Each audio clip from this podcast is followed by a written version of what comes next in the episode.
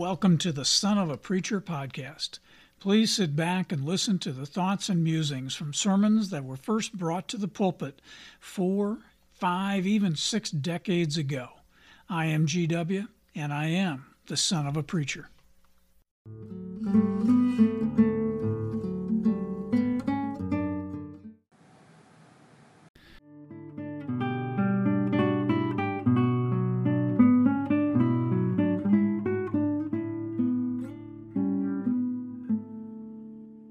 I am so happy to be talking to you all again today.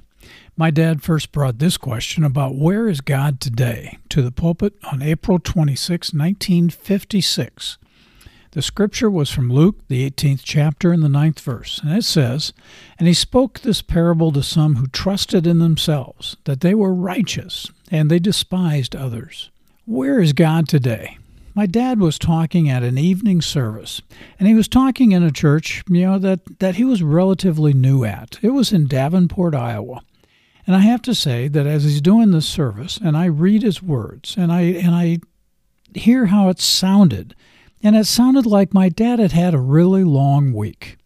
And well, this sermon on a Sunday evening, so after a long day at church, well, he was direct enough in his conversation that I'm sure that he probably made the congregation a little uncomfortable as they were listening to his words. Now, we all know that the world was much different in 1956 than it is today. I mean, in 1956, on Sunday, most businesses were closed. Frank Sinatra, Bing Crosby, well, they were kind of going down the list of singers at the time. Elvis, of course, was rising up, and the other big stars of the of the 50s, Buddy Holly and others. And well, Elvis was pretty hot stuff. But all the members of the Beatles, well, they were only about 10 years old in 1956. So it was a different world then than what we're used to today. But my dad looked at this and he said, Where is God today? And what he was saying really is very similar to what we could say today in 2022. I mean, where is God today in our churches? Dad talked about secular discussions in the church. Now, secular basically is a word that means not being spiritual. And he said that, well, when you're secular, that you have ideas, but they don't consider any other reality. They only consider the birth and the death of a man, and they don't consider God. They would like to say that just being a good person and showing brotherly love to your fellow man is enough. It's enough religion. And man's belief in God really is not that important. You just need to have brotherly love. That's the secular thought. But the Bible, time and again, tries to warn us against this type of thinking. When you look at what Peter said, now, Peter was the rock of the church, and he said that Jesus must be the head of the church. And in Matthew, the 16th chapter, well, he said unto them, But whom say ye that I am? And that's Jesus saying, Who do you say I am? And Simon Peter answered, You are the Christ. You are the Son of the living God. And upon that the Lord looked at Peter and said, Well, upon you, upon this rock I will build my church, and the gates of hell shall not prevail against it. Now, my dad continued talking about how some churches, and he didn't want to get personal with anyone, but how some churches were attracting their attendance by doing things that were almost musical comedy rather than from the Bible. So he wondered, where is God today in those churches? But it's interesting. About 10 years later, later than that particular sermon in 1956, well, my dad you know, was talking and saying that large non denominational churches, well, they were coming and they were going to be a part of society. And of course, a good part of those large denominational services are frequently shows that are very, very highly orchestrated and highly produced. And so he was praying in those days, 10 years after 1956, that they would come and that they would have the voice of the Lord in their mind and in their church. But in this time, in 1956, having a big show on Sunday, anything beyond the choir, was really not what my dad thought was appropriate. So we know the teachings of brotherly love is not enough to get you to heaven unless you include having to give your life to the Lord to get to heaven. And it was getting harder and harder in the 50s for my dad to fill his church to hear the word of truth. And he believed very strongly that we must not separate goodness from our love and obedience to God.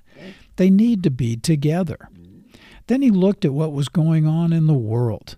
And in the 50s, you had the growth of communism, and you had just recently come out of World War II with Germany and Japan and all the things that went on with that. But after a lengthy discussion on this, he said there's one thing that he really wanted to impress upon his congregation.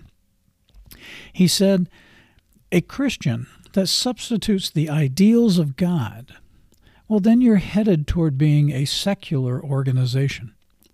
And that that might be a stepping stone to an even worse type of activity.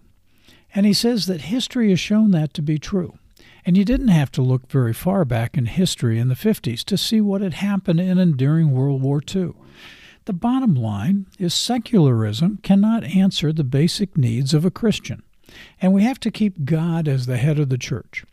Now, my dad personally believed he would be a Christian, if for no other reason than what the 14th chapter of John says. And it says, Let not your heart be troubled. Believe in God, believe also in me. And in my Father's house are many mansions. And if it were not so, I would have told you. And I go to prepare a place for you. So, keeping God in our worship, if for no other reason than to ensure that we have a place to go to in our Father's house. Now, my dad closed this with an old song that many of you, I'm sure, know, and it's called Faith of Our Fathers. And the first verse goes, and I, I'm not going to sing it for you, but the words are Faith of our fathers living still, in spite of dungeon, fire, and sword Oh, how our hearts beat high with joy whenever we hear that glorious word. Faith of our fathers, holy faith, we will be true to thee till death. Thank you for listening to this today. May the Lord bless you and keep you in peace.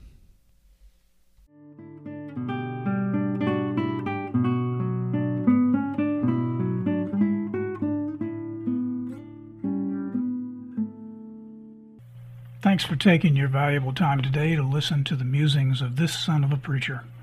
I hope the sermon excerpts from 40, 50 years ago proved to be both interesting and insightful.